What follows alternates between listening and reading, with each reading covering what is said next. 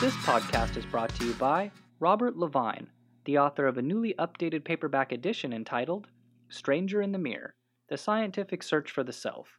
Please listen to podcast number 673, where Robert and Greg discuss his new book, Stranger in the Mirror. The book takes on the deeper questions of who we really are, from the perspective of biology, neuroscience, virtual reality, psychology, and many other fields. It does a great job of challenging our assumptions and leaves the reader with questions to ponder and new horizons to explore regarding this thing we call the self. I encourage you to listen to podcast number 673 with Robert Levine about his new book, Stranger in the Mirror. For more information, please visit www.boblevine.net to read his blog and to avail yourself of resources such as videos and articles by Robert. Thanks for listening. Welcome back to Inside Personal Growth. This is Greg Voisen, the host of Inside Personal Growth.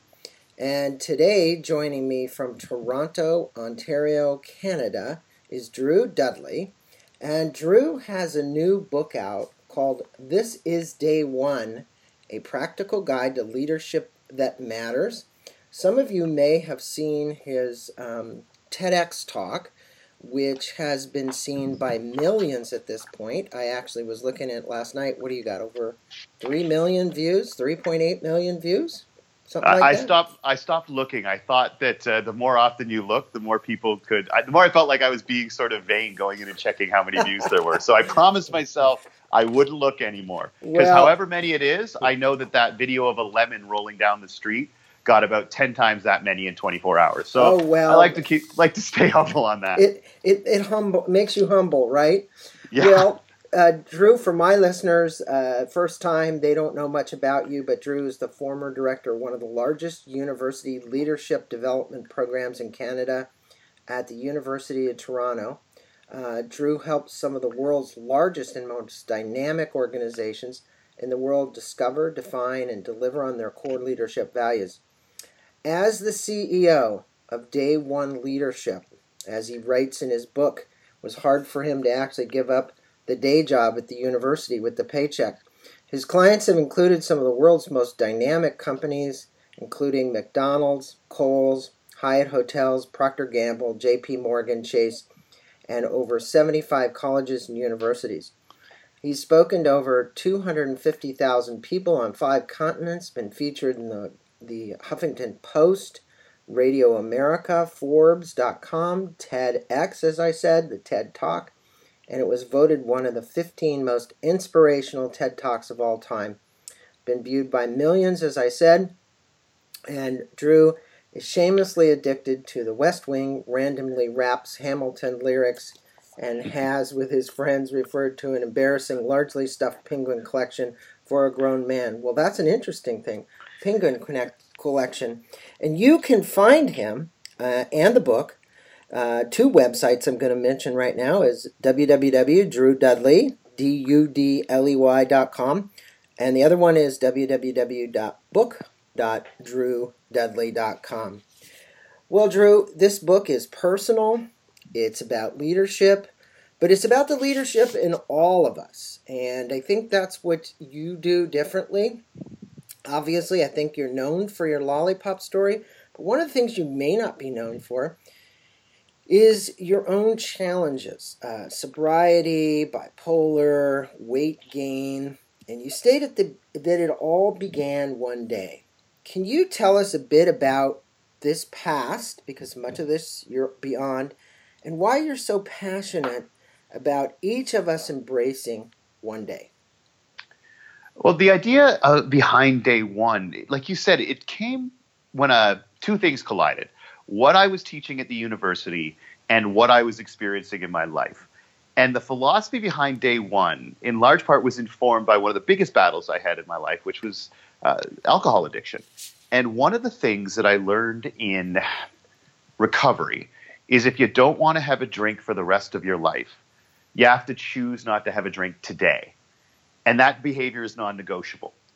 You can't you can't do that only if you have time, like after you empty your inbox or go to all your meetings. You can't have a drink today.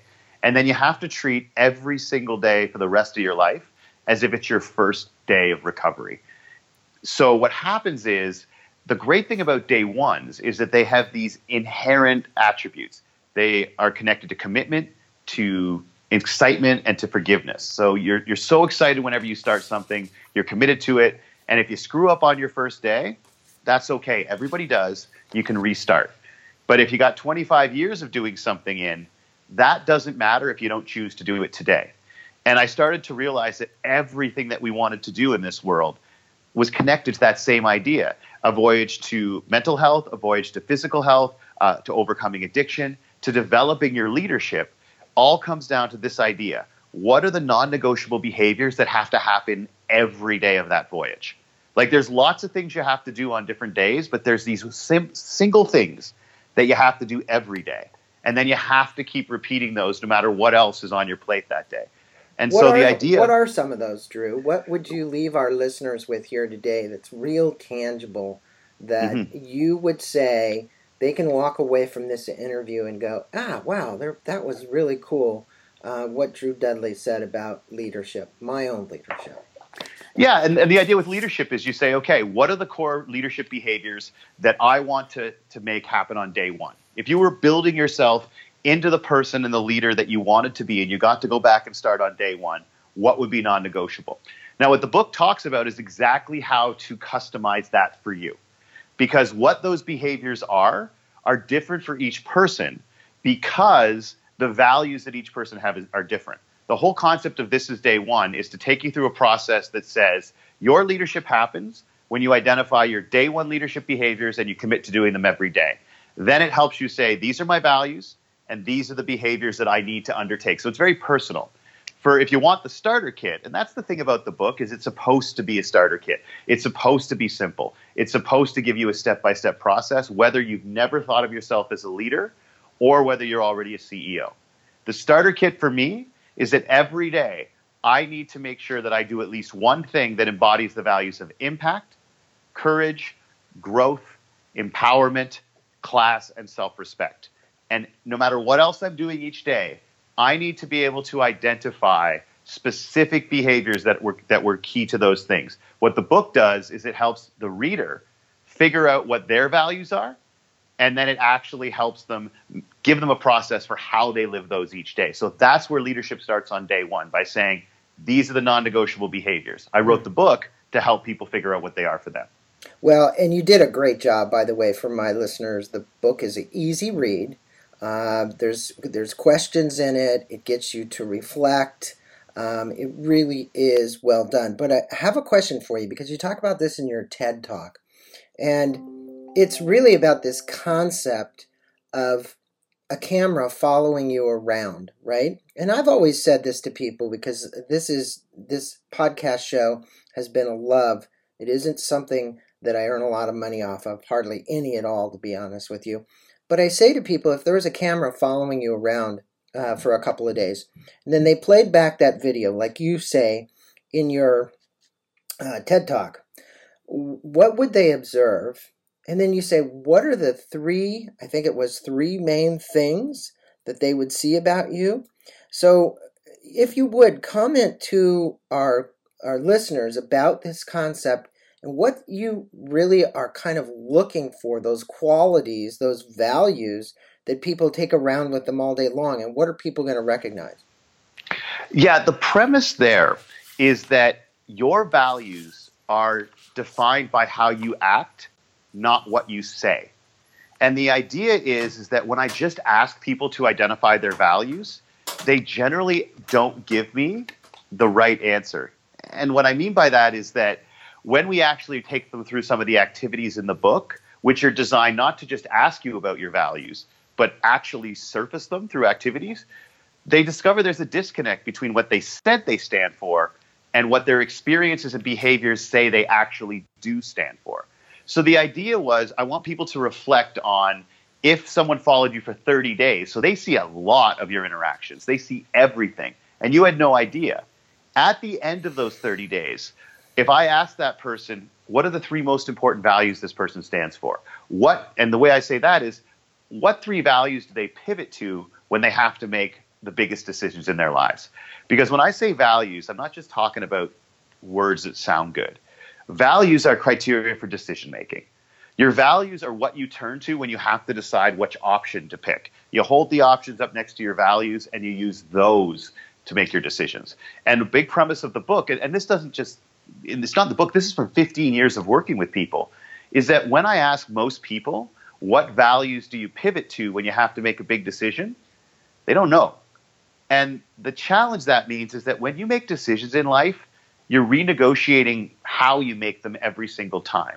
The bonus and what leaders do is they establish, hey, these are what I stand for. These are the values I'm committed to. And then they use them every time they have to make a decision. And even successful people aren't doing that. Because right now, the criteria we generally use to make decisions is all right, what's going to avoid the most consequences right now? That is generally the criteria that most people on the planet are using to make decisions right now. You look at the options and you say, which one is going to cause me the fewest problems right now? What leaders do, and it's harder, is because we know what those values are, we always turn to those values and say, which one of these options is most consistent with these values? And the challenge is that sometimes that option sucks. You know, it costs you money, it costs you a relationship, it costs you jobs. But it is the decision you're happiest you made five years from now. And the reason I ask people to think about someone following them around, and I ask anyone listening to do it as well, is because they get to judge your values based on the decisions that you make. And if you're not thinking about what values are most crucial to you, and if you haven't clarified them, you actually don't use them to make decisions. So when you actually live your values, it's usually an accident. And that's why I want to get people thinking about those. If we create value clarity, we create clarity on decision making, and you tend to make decisions that are consistent with what good leaders do. Let me ask you this. Okay. Um, obviously, this podcast goes worldwide. And without putting too much commentary on this, or we can or we can. It's up to you. But you know, we're living in a world right now of very disjointed leaders. Okay, mm. uh, leaders here in the U.S. Uh, obviously, we can point to leaders all throughout the world. And what you just said about values, it doesn't seem to be resonating I'm going to say especially here in the United States. I'm not going to point to Trudeau in Canada or any of the other people. But this is kind of the zinger of the question. Do you believe that there is a breakdown in the kind of moral constitution of values of many of the leaders of our free world? Yes. Okay. Now, that gets asked me a lot, especially if you're a leadership educator and I had to stop taking Q and A's back in the fall of 2016 because it always pivoted to politics. Uh, it like, and here's the thing: I don't talk about politics. I talk about leadership, and they're not the same thing. The challenge is that we often teach them as the same thing. The big difference is this: those people aren't leaders, and that people can argue with that. But I, I think the problem is is that we give the title of leader to anybody who has influence. What we do is that they're catalysts. Now, a catalyst creates action, it, cre- it, it generates something new. And all leaders are catalysts, but not all catalysts are leaders.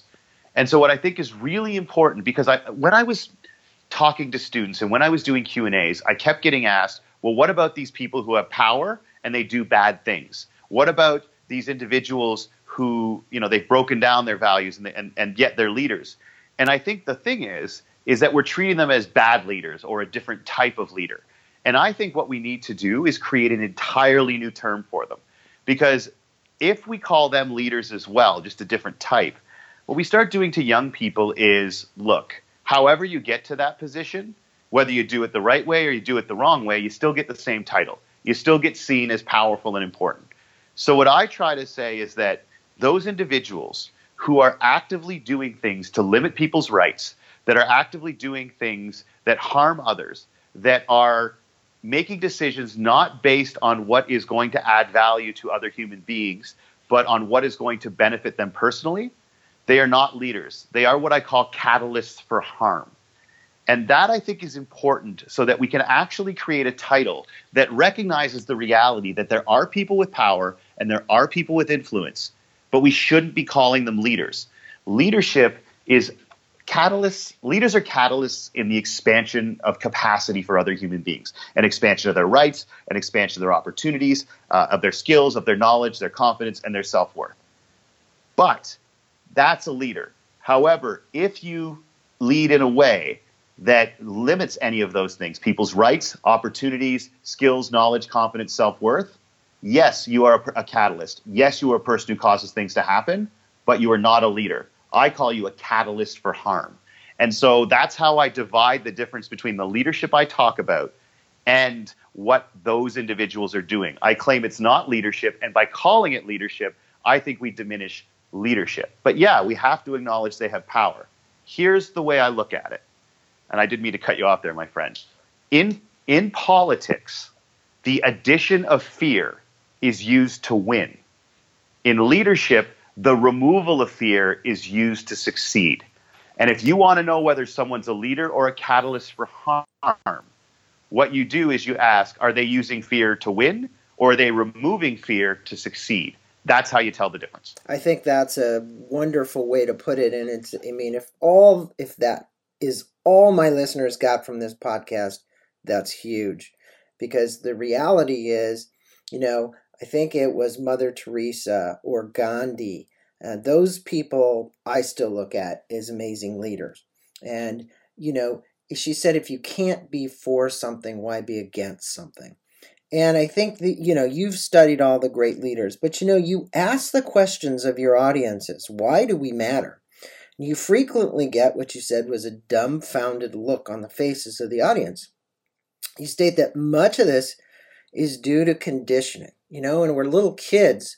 We don't have that. We could probably answer that question, but we've been pretty conditioned.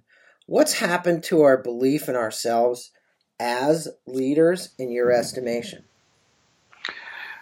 I've had people tell me I'm hard on the education system. And I'm okay with that because I think the education system is one of the most powerful, important, and empowering systems we have.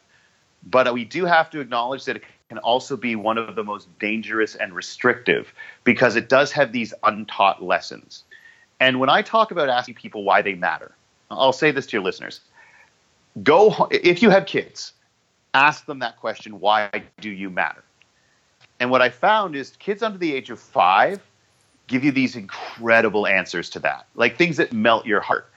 But once they get above 5, they really struggle with the answer. And I started to realize it's this when we send our kids away to school, you know, the age of four or five, they stop believing that why they matter is up to them to determine. And what it is supposed to be done is it's supposed to be evaluated externally. Because you start grading people. And you start when you start grading people, they start to realize they're being ranked and that there's differential rewards depending on where you fall in the ranking, right? And so what happens is, and this isn't anybody telling kids they don't matter, although that does happen sometimes.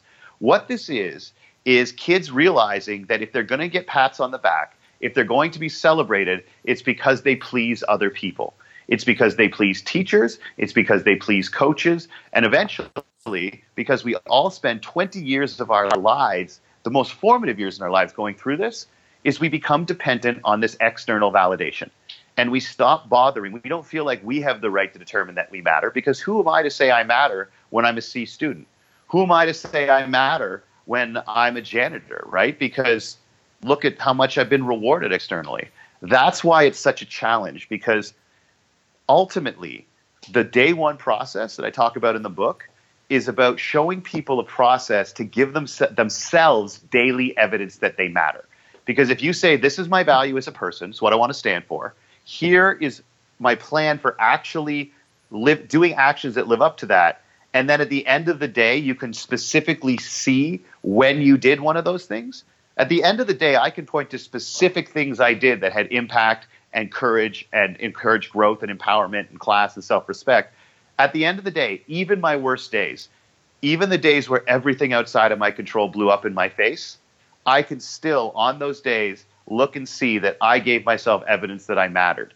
Sometimes it's not much in the face of what kind of crappy day it was but I always get that And that's what the whole process is about. Is it's supposed to push back against the idea that for 20 years of our lives, we were taught that the rewards that are going to make us look good and are going to make people proud of us have to be delivered externally. And the problem is that we never unlearn it.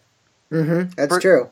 Yeah. First time I ever asked a student, uh, he said, Well, I, I don't matter yet. That's why I'm working so hard. Well, and I started and I to realize that we're doing that. A lot of us are living our lives like that. Yeah, and I think it also goes to the fact of, of self esteem. Um, obviously, look, you talk about this in the book and you're quite open about it. I mean, you said sobriety was a big one, your alcoholism, your uh, mental issue, bipolar, your weight, you've lost 100 pounds. Um, you know, look, this all comes down to self worth, doesn't it? And you did a big dive personally into figuring that out to get where you are today. And all of those required, all of those action steps required you, Drew, to become your own leader. You know, the one day, as you said. And so that breaks breaks open the egg and says, you know, this is really me. I'm I'm bare. Uh, I'm willing to bare my soul here and tell what's going on. You tell a great story um, about a girl when you're coming out of the university and you influenced her and you don't even remember influencing her. And it's your famous kind of moment on the TED Talk about the lollipop moment. And I think it would be a good story uh, to tell our listeners because it really does reflect the essence of not only who you are, but the difference that anybody can make at any time, and they don't really know that they're doing it. Mm-hmm. Yeah, there's a big. The book I wrote the book because I was tired of watching how many great leaders didn't see themselves as such, and I came to realize that the vast majority of the leadership on the planet was coming from people who didn't see themselves as leaders, and it's because they were ignoring stuff that really was leadership, and I was like that. I when I went into university as a really high performing student, I saw leadership as this tiny club that not everyone can or should get into. And so what you needed to do was be more impressive than other people so that you got access to the club. And once you got there, there was more money and there was more respect and there were more opportunities. And that's how I thought of leadership. And the, the moment you're referencing started a process that has really led to this book. And it was a young woman who came up to me as I was leaving the university to tell me that she remembered the first time I met her, and or she met me. And it was four years earlier, and it was on her first day of university, and she was standing in line, terrified because she said it was so noisy, and I was so convinced that I was from too small a town, that I wasn't smart enough, that I wasn't pretty enough, that I was going to get eaten by this place. And she said, I just decided I had to quit. I couldn't do it. And she said, it was like those big decisions in your life when you decide to quit, all of a sudden, this feeling of peace, like you know it's the right call. And she said, I turned to my parents, like, like to say, take me home. They had told me that if I did, they'd still love me. And she said, but before I could do it, you came out of this building and you're wearing a stupid hat and you were handing out lollipops trying to promote this charity you were doing. And you got to us standing in line and you smiled at the guy next to me and you looked at me and you held out this lollipop to this guy, and you said, You are stuck in line next to a beautiful woman for two hours now. You need to talk to her. Give her this lollipop, break the ice. And she said he was so embarrassed and he wouldn't look at me, he just held out this lollipop, just absolutely mortified. And so I took it because he, he looked like he was so upset. And as soon as I did, you told my parents, Look at that. It's your little girl's first day away from school, her first day away from home, and already she's taking candy from a stranger. And of course, she said everybody just lost it. Everybody just started to howl. And she said, for some reason, in this moment where you made that stupid joke, something in my mind changed. And I said, okay, don't quit today. You can quit tomorrow. And then somebody the next day did something else that made her make the same decision to put it off for one day. And then she said, I never did quit. I graduate in a few weeks. But before I left, I had to come up and tell you, even though I've never spoken to you in the four years since it happened, you've been such an incredibly important person in my life. And I wanted to say good luck. And then she walks off. And like you don't just drop that story on somebody and walk away. And so I'm standing there, I'm just flattened, and she comes back And she says, You really should know this too, I guess. I have been dating that guy for four years since you introduced us that morning in line. And then a year and a half later, the two of them invited me to their wedding. And she married the guy. And I think what drives so much of what I try to talk about in the book and all of my work is that I don't remember that. Like, I do not. And that kind of impact on another human being to introduce them to their husband, right, uh, is maybe the biggest the biggest moment of leadership in my life, and I don't remember it. Mm-hmm. And it, it reminded me, and it's what I'm trying to remind individuals with this book, is that we are socialized and educated into trying to achieve and acquire things so that people look at us like we're leaders. And perhaps more importantly, so we look at ourselves as leaders, that we lose sight of a really essential fact. The primary determinant of how people feel about us and how we feel about ourselves is how we behave on a daily basis. Mm-hmm. That is all that matters. How we behave on a daily basis. So the fact that when we evaluate our leadership, we are not doing it daily, we are doing it over blocks of time. What have I achieved and to where have I risen over the last month or year or five years or over the 35 or 40 years I've been alive? That's how we evaluate our leadership. My argument with this book is that that type of leadership and the, the, the things we're taught to chase as goals, money and wealth and power and titles, they are the natural byproducts that come from people who evaluate their leadership daily. Here's what I stand for. This is what I have to do to feel like I matter. Here are the behaviors consistent with that. And here is the evidence that I've actually lived up to those behaviors. And I wrote the book to one, let people know that that's what leadership is, and two, to give them a step by step process on where to start and how to stay committed to it. Well, Drew, let me ask you this. If uh, you were a busy CEO, and you are of your own company, and as you grow an organization, and you talk about this increasingly frenzied and full of change environment we live in, and the demands on our time, and obviously leaders in particular have as much or more demands on their time. And I think the challenge is the balance of actually being available. I mean, fully available in the moment. What advice would you have for leaders who are listening to this podcast about staying fully available to those people in need that need that moment, that need your loving touch or your your consoling words or whatever it might be because a lot of people have rotating doors where people are coming in with their problems at work. What advice do you have for them? That's a really great question. Uh, because part of the book, a big part of the book, it talks about self respect. And a huge part of self respect is recognizing that you can't add value to anyone else's life until you've added enough value to your own.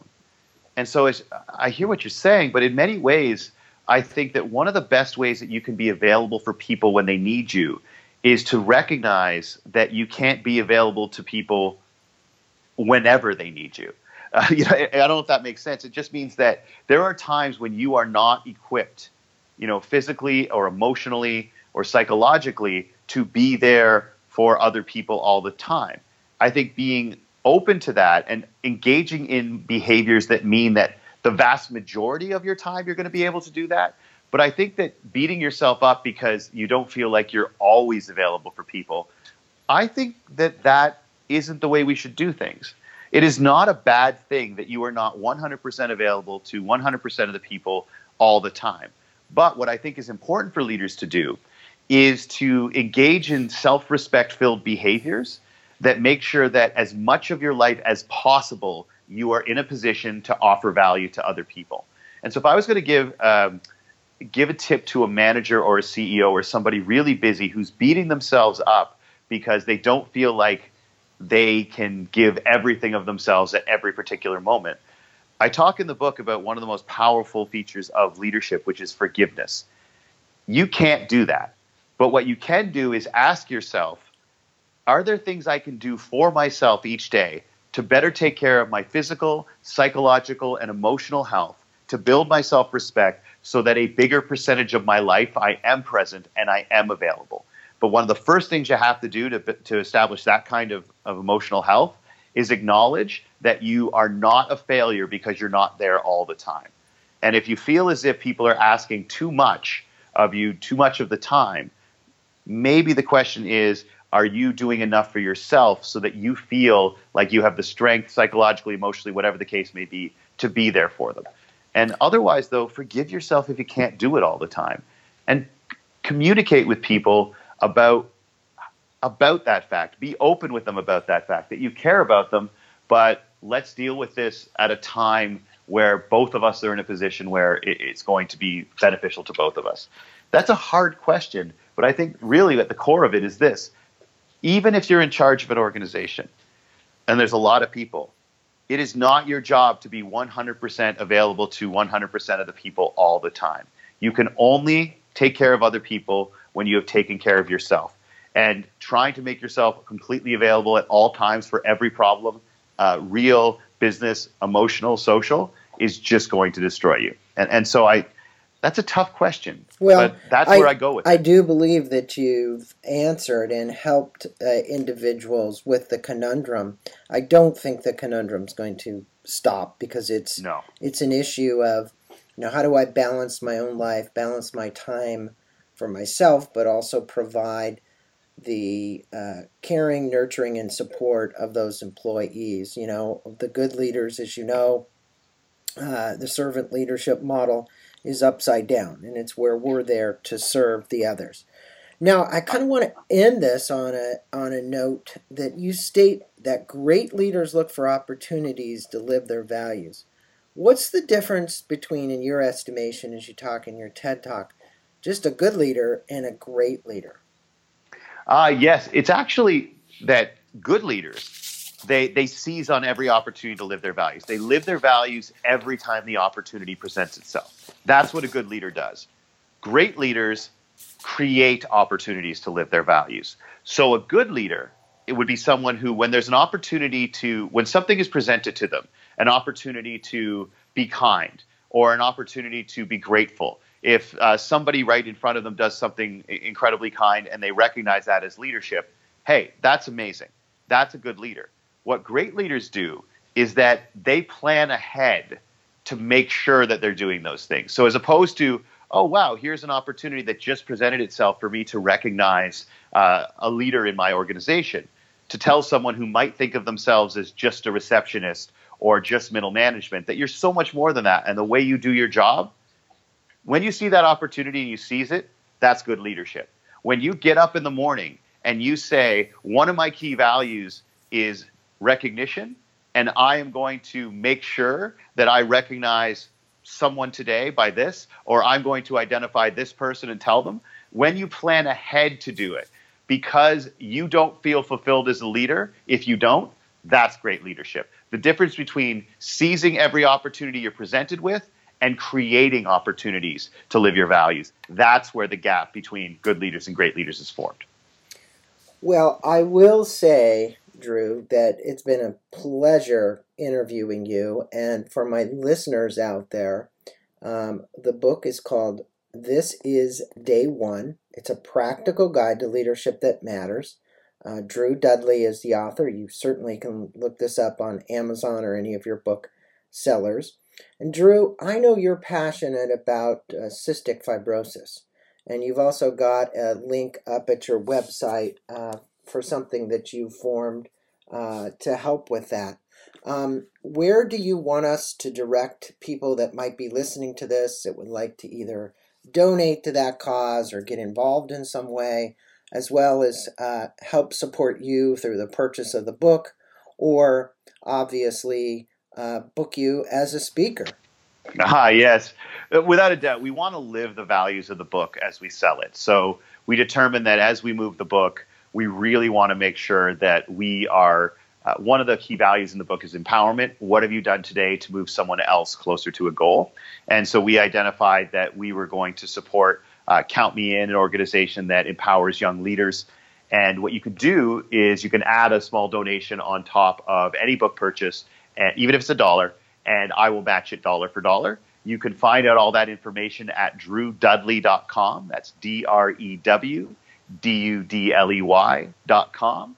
And if you follow me on Twitter, uh, or Instagram, and that's at Day One Drew, and that's D A Y O N E. So not the num- not the numeral, but the actual word at Day One Drew on Instagram and uh, and Twitter. You'll see these opportunities to link through. You'll learn more about the things we're supporting, and you get the opportunity to buy the book. But if you go to drewdudley.com, you can find out how to read what I think, or you can listen to me talk about it some more.